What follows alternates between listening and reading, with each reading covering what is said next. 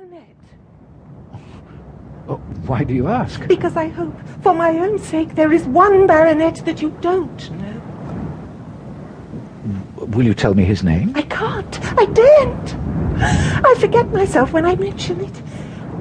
Are you a man of rank and title yourself? Oh, far from it.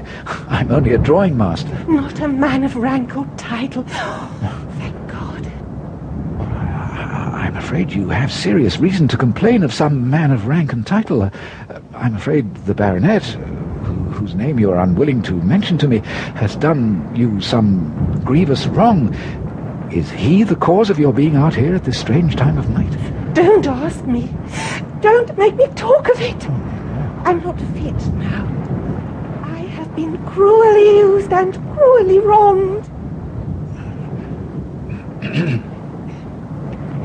Do you live in London? Yes, but uh, tomorrow I'm taking up a new post in Cumberland.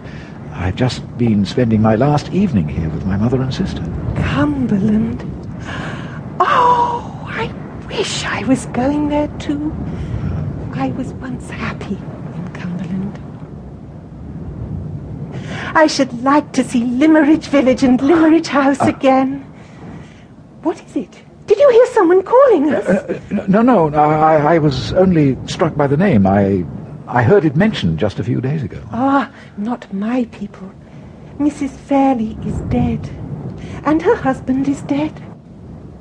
And their little girl may be married and gone away by this time. if the Fairlies still live at Limmeridge, I love them for Mrs. Fairlie's sake. What? She's gone. Have you seen a woman all dressed in white? She's escaped from the asylum. I'm afraid I cannot help you, sir.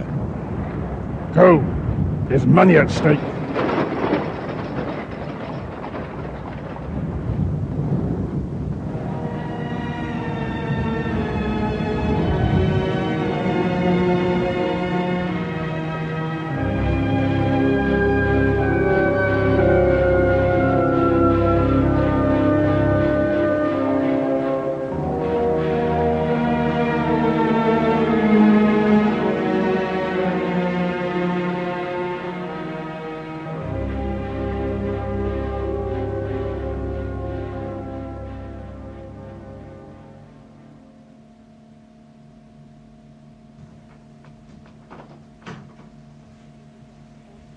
Mr. Hartright, we resigned all hope of you last night and went to bed as usual.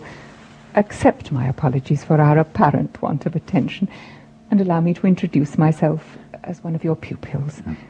I am Marian Halcombe. Unfortunately, my sister Laura has a slight headache, Oh. and our old governess, Mrs. Vesey, is attending to her with restorative tea. Hmm. Yes.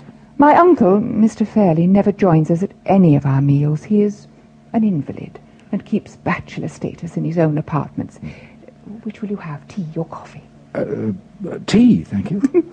You look so puzzled. You're wondering about my references to the family. I'm inaccurate in calling Mr. Fairlie my uncle and Miss Fairlie my sister. My mother was married twice. The first time to Mr. Halcombe, my father. And The second time to Mr. Philip Fairlie, my half-sister's father. Mm, yes. Except we are both orphans, we are very different in many respects. Laura is fair and pretty, and her father, unlike mine, was a rich man. Her uncle is her father's younger brother. If you wish to win his heart, admire his collection of coins and watercolors. if you can be contented with a quiet country life, Oh. I don't see why you shouldn't get on very well here. Uh, what is my uh, program here? The order of the day?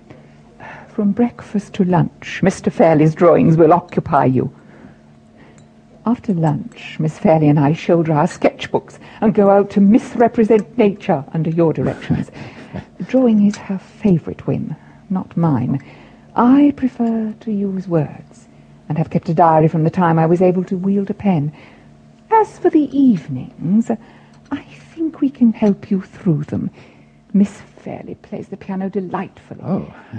Can you reconcile yourself to our quiet